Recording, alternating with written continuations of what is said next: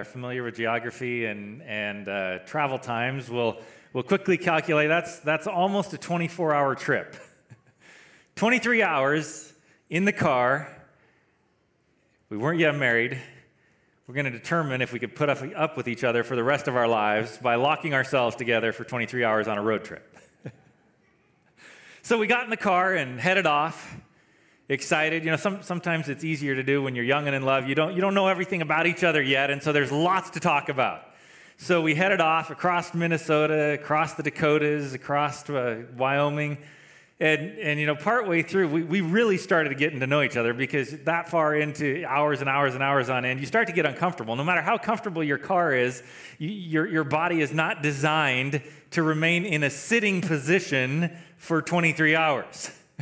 And so I'll, I'll, never forget the, the visual image of, of Wendy's here in the seat beside me, and, and I'm driving, trying to stay awake, watching where I'm going, and all of a sudden I look over and she's no longer sitting like you normally would in the car. Instead, she's turned around, her head is against the seat, her feet are, are backwards, and and uh, well, let's just say she's all upside down as to where she'd normally be sitting. And I look over and I'm, what are you doing? and she, well, my back was hurting and my legs were hurting, so I changed positions. I'm getting comfortable. you know, if, if you're ever wondering, for those of you who aren't yet married, if you're ever wondering if, if you're a good fit with the person you, you're going to end up with or you're thinking about marrying them, right? Lock yourself in a six foot by five foot by four foot box and just stay there for 23 hours. If you can handle that, you know you can survive just about anything else, right? And, and yet we, we love this thing called road trips for some reason. There, there is something about being in a confined space together for long periods of time, right? You find out pretty quickly if you can get along or if you're going to constantly be at war with each other.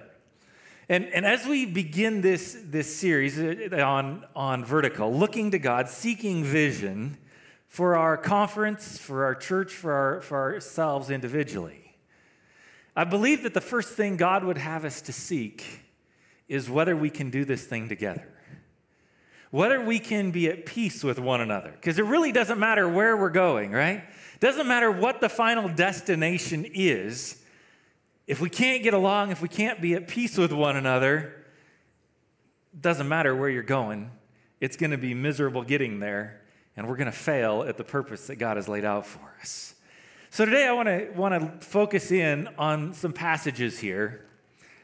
As, as we begin this series, Seeking God's Vision for our conference, I think we would all agree that the first part of that vision, no matter what unique aspect or unique things He has for us as a conference, as a church, as, as a family here, the first thing Jesus always prays for is unity or peace among the brothers and sisters of His family. So how does that how does that whole thing work? How does that all come about? How do we find God's vision and all get along together? Psalm 139 is where we're going to be starting here. Psalm 139, if you want to open your Bibles there. While you're turning there, though, I just, I just want to point out that throughout the history of mankind, we've, we've been fascinated, fascinated by this idea of capturing a vision or a purpose, right? you can trace back through many different, different groups, people groups. Uh, the Native Americans, for one, who, who uh, you know, populated America here before we did, they, they had something they would often do among many of the tribes called a vision quest. It was, it was fairly common to fast for four days, and then you'd go out to a place in nature or, or a special site, and, and you would seek for a vision for your life. And oftentimes they would seek for an, an, animal or something they could associate themselves with that would give them a direction and, and help to understand where they were headed, where they were going, and, and how they should serve their local tribe. So that, that's one example. In many different cultures, it's, it's done differently, but, but we have this, this thing that we're fascinated with. We want a vision, a purpose, we want meaning in our lives. Well, I, I think as, as we go through today, you will discover with me that meaning and purpose and peace with each other go hand in hand. Open your Bibles to Psalm 139. We're going to look at, at verse 23 here. It says, Search me, O God, and know my heart. Try me and know my anxieties.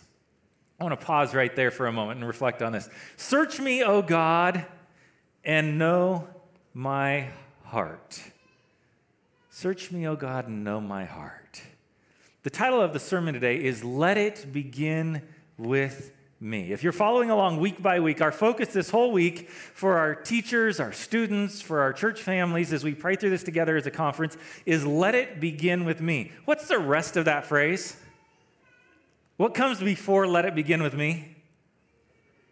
Let there be peace on earth and let it begin with me. Let there be peace on earth and let it begin with me. Jesus says, Peace I, I give unto you, not as the world gives, do I give, but, but I give you my peace. Now, this, this is kind of interesting. Sometime, if, if you want to do this, go online and try to find out what is the world's form of peace. And, and I started going through this, all sorts of religious blogs, religious papers, and things. And, and most of them are just speculating. They just throw out something here or there, and, and, and they can't really tie anything. Jesus doesn't define what is the world's peace. He just says, My peace is different. My peace is different than the world's peace. So as I was, as I was sorting through this, I came across something by, by Billy Graham. And, and he wasn't really focusing on the world's peace. He was focusing more on God's peace and, and how we come to have internal peace in, within ourselves and then within our relationships. Because generally, when we think of peace, we, we generally think of it in the context of relationships, right? Do you have peace in your family? Do you have peace in your neighbor, with your neighbors? Do you have peace in your church family, right? do we have peace within our nation and our world? That's kind of, peace comes in the context of relationships pretty important subject, especially if you don't have peace. And so, so as, as we begin exploring this, all of a sudden, as, as I looked at Billy Graham's three major characteristics, the three major areas of peace, I, I noticed here in Psalms that the psalmist is radically different than Adam and Eve. David comes and says to God, Search me, O God, and know my heart. Adam and Eve in the garden, when they sinned, what did they do when God came around? They went and hid, right? They fled from God. There is something radically different between Adam and Eve hiding in fear from God and David now coming to the place where he says, God, search me. Search my heart, search my anxieties. I want you to know me inside. I want you to know everything about me. There is a radical difference in the human condition between Adam and Eve and David. Are we all in agreement there? Something major has changed between these two moments, and this is where we find the picture of what is involved in God's peace. So we rewind back here to, to Genesis. And Adam and Eve, they had, they had sinned, and God comes walking in the garden. And Adam and Eve respond to God, and, and, and they say, We hid because we were what? We were afraid. Adam and Eve were no longer at peace with God. Point number one peace starts between God and us. Adam and Eve were not at peace with God. They were afraid of God. They viewed him as, as someone to fear, someone to flee from, someone to hide themselves from, right? So, point number one, we see peace starts between us and God. And then, why did they say they were afraid? Why were they afraid of, of God walking there in the garden? Because we were naked, right? They looked at themselves and there's, there's no peace with themselves now. There's, there's this anxiety about uh, there's flaws with myself, right? In, in, this case, they realized they were naked, and now they were ashamed. So, so now there is no longer peace with, within themselves, internal peace. And then, of course, all of this works out, and God says, Well, what happened? And what do they start doing? Where does the conflict move now? It moves to each other, right? Outward. It starts with fear of God, that broken peace with God. Then it moves internally to an internal conflict, an internal lack of peace. And then that ultimately works itself out in conflict in their relationships with everyone around them. So when we come back to Jesus saying, I give you a different kind of peace than the world gives, all of a sudden it, it becomes kind of clear how this whole thing works. The world tries to work out peace in our relationships right? What's, what's the number one thing everyone wishes for in, in uh, the Miss Universe, Miss America pageants, right, all through the years? Whenever you go there, first thing they want to wish for is world peace, right? That's just a standard answer everybody has to give. Um, you look, what is the purpose of the United Nations? to bring about world peace. How well are we doing? Not very well, right? In fact, as, as we look at, well, the, let's, let's bring it a little closer to home. It's, it's easy to look at politicians and say, yeah, they're not doing a good job, but, but how many of, of us wrestle with peace in our churches? How many churches in the land truly have peace? Or how many are fighting with discord and disagreements and arguments over whatever we choose to argue over? And then we bring it one step closer to home. How many times is there conflict in our personal relationships with the people that are closest to us. And we can't get along there. And if we're honest with ourselves and we look one step deeper, there's a brokenness inside of us. There's, there's an internal conflict inside each one of us where we aren't truly at peace even with ourselves. And so the, the world can't address all of those. They, they, they, they start with the external, the relationships between people with each other. And, and sometimes then they'll jump in and try to help people learn how to get internal peace. But there is one component that the world can never give, and that is the most important element, and that is peace with God. As long as we are in the place Adam and Eve were at, there will never be peace among us because we have a broken relationship with God. We have a broken view of God, of who He is, of His character, of what He's all about. Adam and Eve were sinners, yes? They had thrown in on the side of the war with the devil, yes? Did they have anything to fear from God when He came into the garden? No. And yet, it seemed pretty obvious to them that they should be afraid of this God who was coming to the garden because now they were adversaries. They were at war. They were on the wrong side. They were sinners. They had, they had mistrusted and disobeyed God. And yet, God comes to them in the garden, not as an enemy, but as a friend.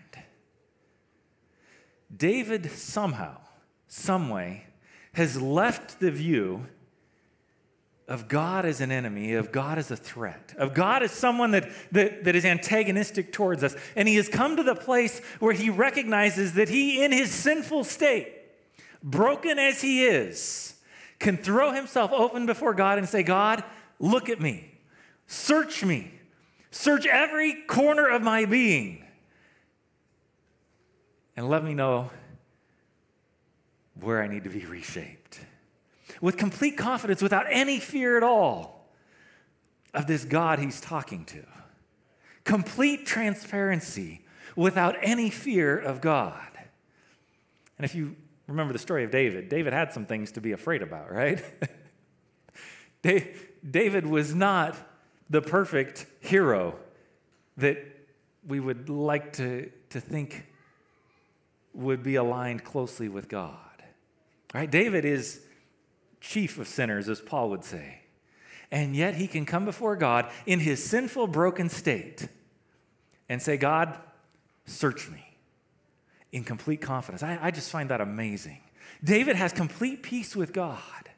He has come to the place in his existence, in his life, where he has recognized that God is not his enemy, God is, is not so, someone out to get him, but that even in his sin, even in his brokenness, that God is someone he can trust fully and completely. And that's where peace starts. That's where peace starts. Search me, O God, and know my heart. It's a radical realignment of how we see God. And that's why Jesus over and over says, I have come that they may know peace, right? I have come, I am, I am your peace. All the way through the New Testament, over and over and over, Jesus comes to, to give us peace. Now, David goes on here. He says, Search me, O God, and know my heart. Try me and know my anxieties. So he starts out, Search my heart and, and know my anxieties. So, so help me with the things that I, I stress about, I wrestle with.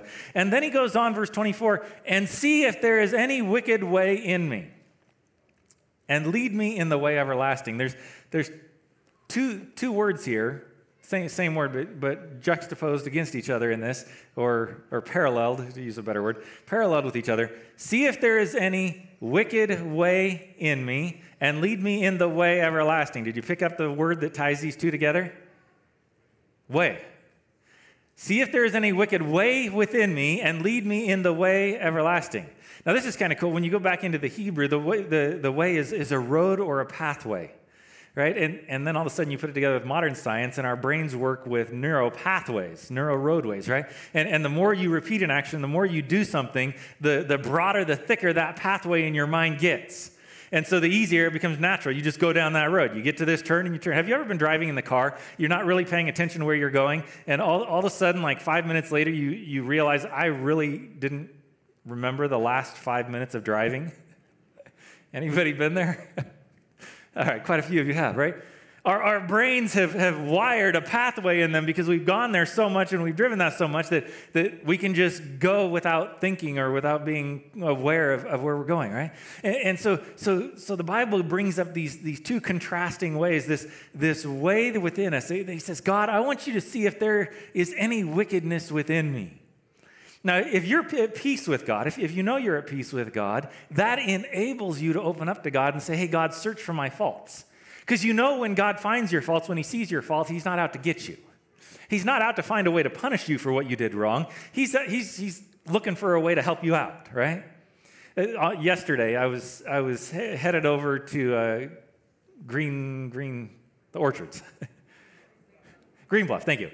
I headed over to Green Bluff to, to get peaches, and, and the orchard we had ordered the peaches from closed at 2. And so, so I had to make sure and be there by 2 and then headed over to pick Kaylee Ann up. So, so I was headed down, down the road in the car, and coming into Rathdrum, there's the intersection of 41 and Diagonal. And as I, as I came around there, I was coming into, into town, coming around that corner, and all of a sudden a white Jeep swerves from his lane going the other direction and comes straight at me.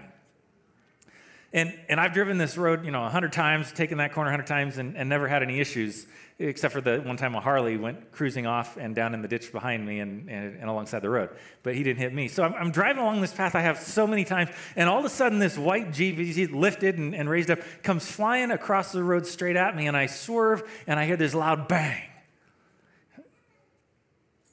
And next thing I know, I'm, I'm down here in the ditch off where the Harley went. Down, down there's a, a little road that Harley was a couple years ago when we first got here. But, but I'm down here in this ditch. There's this little path that goes along that they ride ATVs and stuff on. And, and I'm sitting down there, and, and I get out of the car, and the mirror's just smashed, and the back quarter panel, eh, quarter panel of the car is, is smashed. And, and I'm thinking, okay, well, no whiplash, you know, no, no, no hard jolt. But man, if only I drove in our old vehicle and we could have got it totaled. Not worried about it, right?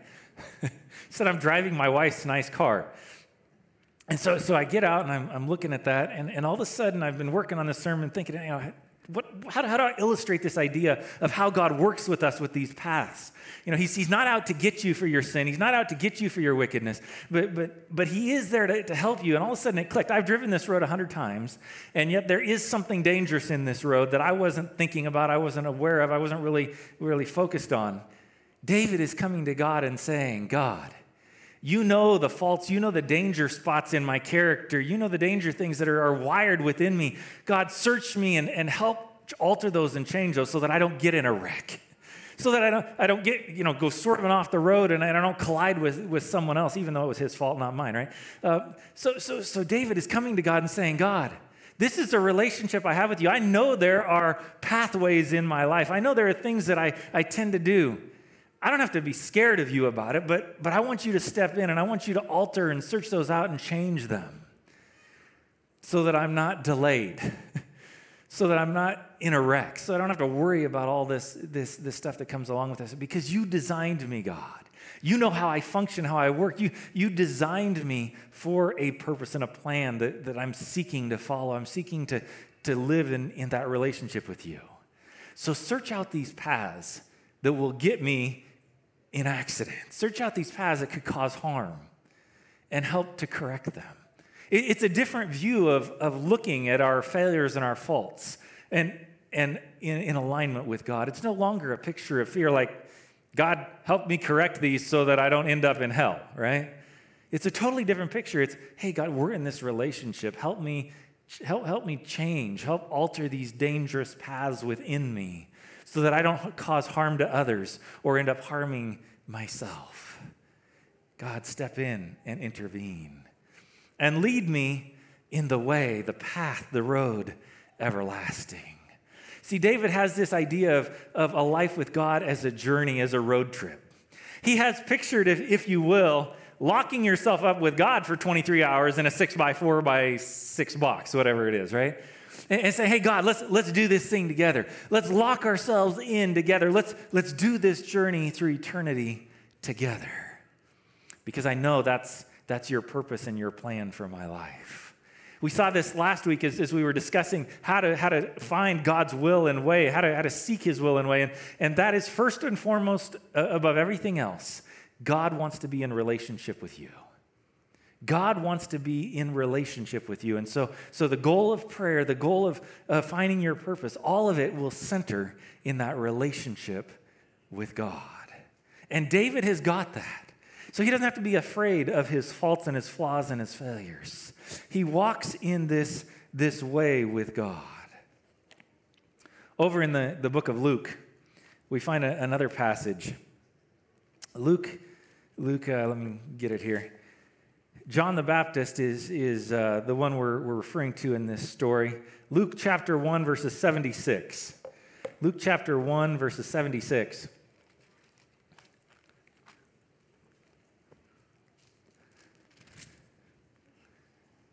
Luke chapter 1, verse 76, and it says, And you, child, will be called the prophet of the highest, for you will go before the face of the Lord to prepare his ways, to give knowledge of salvation to his people by the remission of their sins. See, the way, the path that the, the Baptist is to lay out is to help people understand that God isn't coming to get them for their sins, God is coming to remove their sins. God is coming to make a, a path of peace for them. You, child, will be called the prophet of the, of the, Most High, to give knowledge of salvation to his people by the remission of their sins, through the tender mercy of our God, with which the day spring from on high has visited us, to give light to those who sit in darkness and the shadow of death, to guide our feet into the way of peace. The way of peace starts here with your relationship with God. Once you realize that you are at peace with God, that God has come and initiated on his own that, that he is not at war with you, that he is at peace with you. There's, there's an alliance that has been made, right? There's a truce that has happened. And, and God, God actually, in the beginning, comes to Adam and even said, you know, I never was at war with you. You declared war on me, but I never went to war with you. I came that you might have peace, Jesus says. When we get that understanding, then, then the root cause the root cause of the difficulties in our life is straightened out. Now, if, if understanding that we are at peace with God is the key to this, this whole thing, what do you think the devil's going to do regarding this subject? He is going to step in and he's going to try to convince you every which way that you are not at peace with God that God, for whatever fault or flaw you have within you, is somehow now antagonistic or against you. He is going to do everything he can to get your mind rewired back around so that you don't believe truly that God is at peace with you, that God truly is on your side, and he will always be on your side. The devil's goal is to convince you that somehow God is against you. Yeah, he, he died for me, but you know, I, I messed that up. yeah, you know, I, I'm sure it works for others, but you don't know me. right? It, it works for others, but you don't know what's going on in my head. And the devil just, just seeks to, to create a wedge, to create a sense of doubt between us and God. But from John the Baptist through Jesus, through the Holy Spirit, all the way through the New Testament, God over and over and over says, We're at peace. We are at peace. And you must understand that. You must have that first and foremost in your mind before anything else will come around and work out right. To guide our feet into the way of peace. As we seek God's vision for us, the first thing we see is that it will be a path or a way of peace. Now, does that mean everything's going to be peaceful in our lives? No. Jesus says, In the world you will have tribulation, troubles, trials, right? You're going to have conflict in this world because not everyone realizes that they are peace with God. And when people are in a broken state, when they think that, that God is at war with them, that creates an internal state of war within themselves, of conflict within themselves. And when we're unhealthy internally, that will work itself out in our relationships. So, as long as there are people who don't have a view of God as being a God who is for them instead of a God who is against them, we will have conflict on this earth. But it kind of helps to know when you come up against difficult people that it's likely because they have a broken view of who God is. When, when you feel that internal temperature start to rise and you start to get frustrated with that person that's entering into conflict, try to step back a second and realize the root cause of the difficult nature of the individual you're working with. It's really because they don't understand. They don't have as, as part of, of their internal makeup that, that God loves them. And all of a sudden, it changes the picture a little bit. And now, instead of entering into a war and stepping away from our internal peace with them, we can, we can enter into the engagement, into the, the relationship with them from the viewpoint of, hey, I'm at peace with God. I'm at peace with myself because God has granted me that peace. And now, how can I help this person? How can I help this person to take a step closer to seeing that God isn't against them? That they don't have to be against the world, that they don't have to be against everyone around them, that they don't have to, to enter into this constant conflict and controversy in order to preserve themselves because they've got a God who already does that for them. It changes the way we look at people. Now, we're not perfect in this, right? I wish I could tell you that every conflict, every difficult person I deal with, I, I view them as, as someone who needs to have their, their picture of God realigned. it doesn't always happen that way. Sometimes I take my focus off of God and focus on the difficult person, and all of a sudden the brokenness within me meets the brokenness within, within them, and we're in unhealthy conflict, right? You with me? You ever been there? No, you guys, you guys got it all figured out. But when we feel that internal temperature start to rise and you feel that boiling point start to come, try to step back and say, okay, peace.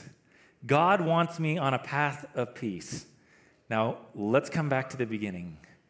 God has already declared he's at peace with me. Let my internal pressure gauge lower a little bit, calm down a little bit, and let's approach this thing from the standpoint of how can we have peace with those around us? How can we help them to address that core issue in their life? That, that God really isn't out to get them, that God isn't out to hurt or harm them.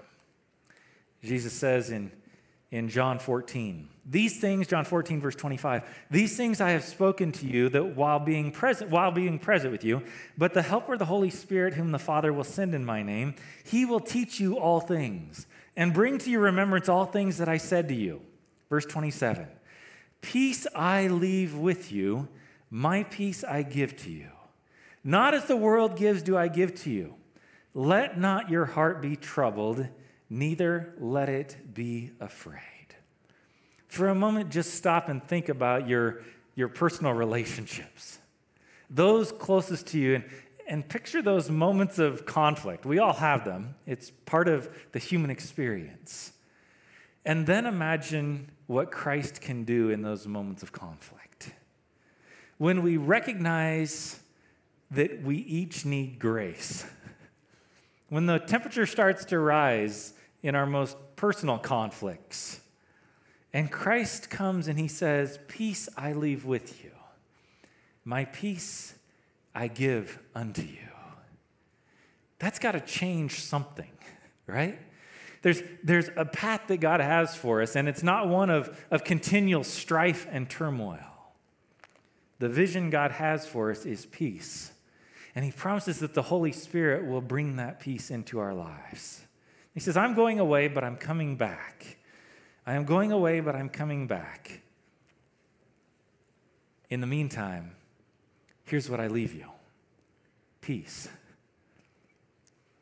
It's challenging to live in a world that is filled with strife and be at peace.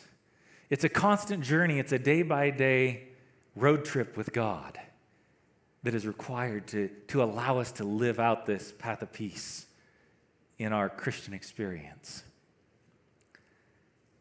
As, as we look at this, it's important to understand this as well. It's not something that can be imposed from the outside. Right, as you look at the world, you find different ways of trying to bring peace about. In, in communist countries, they try to impose it from the top down, right? It's, it's a communist or, or uh, you know, in, in ancient, When, when we used to have kings and queens, it was a top down hierarchy, right? The top, top person says this is the way it is, everybody else falls in line, and there's going to be peace. How well does that, does that work out? But if you stop and think about it, it doesn't work out well, right? But, but take it to the next level. So, so we live in a society that's based on freedom. Now, now, freedom is a step closer to the way God does things, so it's a step in the right direction, but, but how much peace do we really see in America? Is, is freedom, is democracy the answer to peace?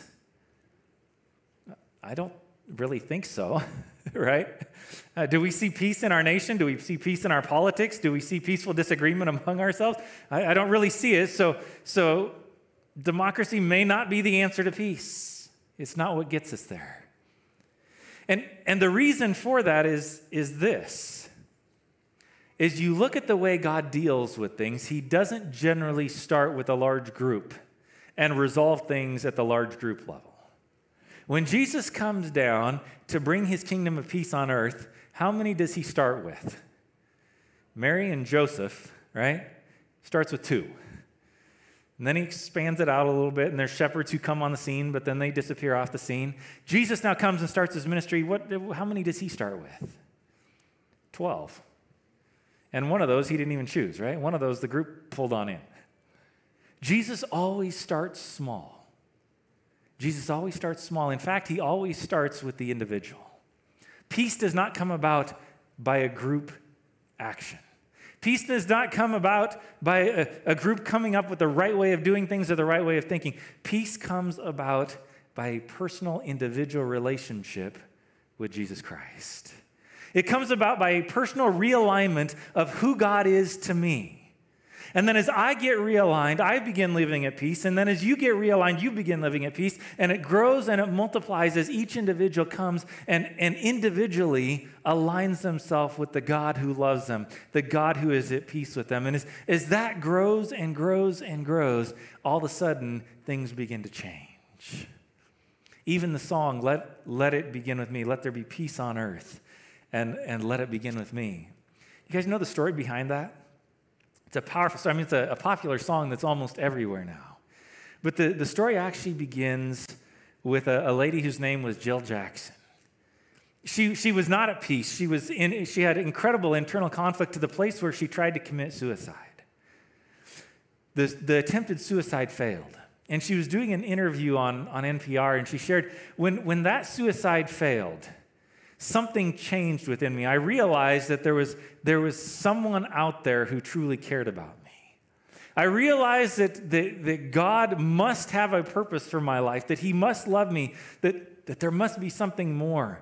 And in that moment, my life changed. And so she wrote down the words to this song Let there be peace on earth, but let it begin with me. And then she shared that with, when, when she got married, she shared it with her husband, Sy.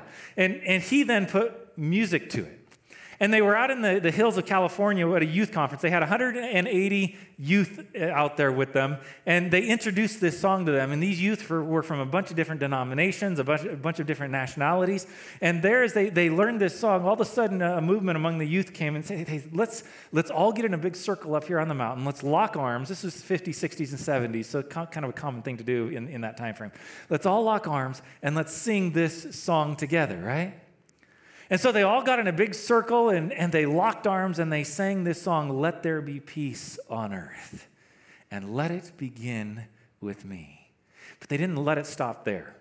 Each youth, each young person who was there on that mountaintop went down and they took that song back to their families and their churches. And they began singing it there in their churches. And then it began to spread from, from their families and their churches, and pretty soon it swept the nation. 4 H clubs Veteran Day celebrations, Fourth of July celebrations, it began sweeping through the nation until it, it, swept all the way around the world. And this song is, is now common in not only sacred places, but secular places, sung around the world. But it started. It started with one broken individual who, at the depth of brokenness, realized that there is a God out there who loves me. There is a God out there who is searching after me. There is a God out there who is at peace with me. as we begin this journey of 40 days of prayer, as we continue this journey, we started a few days ago, as we continue this journey together, let's start here. That there is a God who individually wants to come in and engage with me. No matter how broken I am, no matter how lost I am, no matter how difficult I am, this God is, has declared He is at peace with me. He is at peace with me. And therefore, I can be okay with myself and be at peace with you. As we sing this, or as we listen to this, this closing song that they're going to share with us, I want you to just focus on that picture that picture of a God who loves you. No matter where you've been, no matter where you're at, this God who declares, I am your peace. And let's begin this 40 day journey together with that knowledge and that relationship.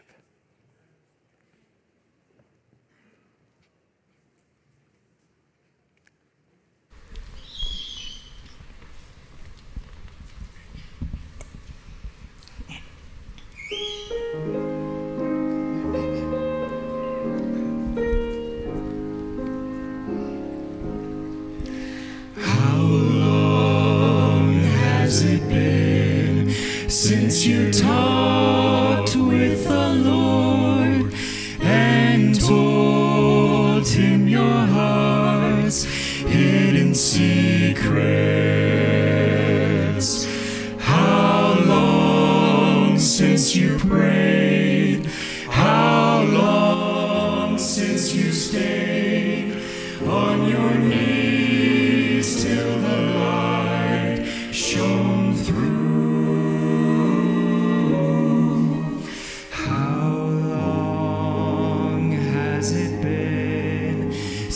Your mind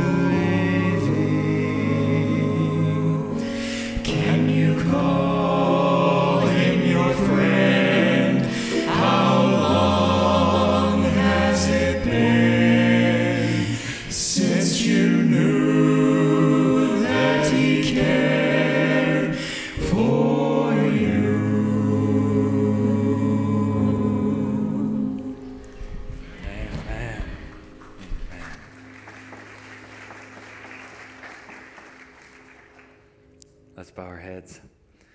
And now may the God of all hope fill you with all joy and with all peace as you trust in him, so that you may overflow with hope by the power of the Holy Spirit. Amen.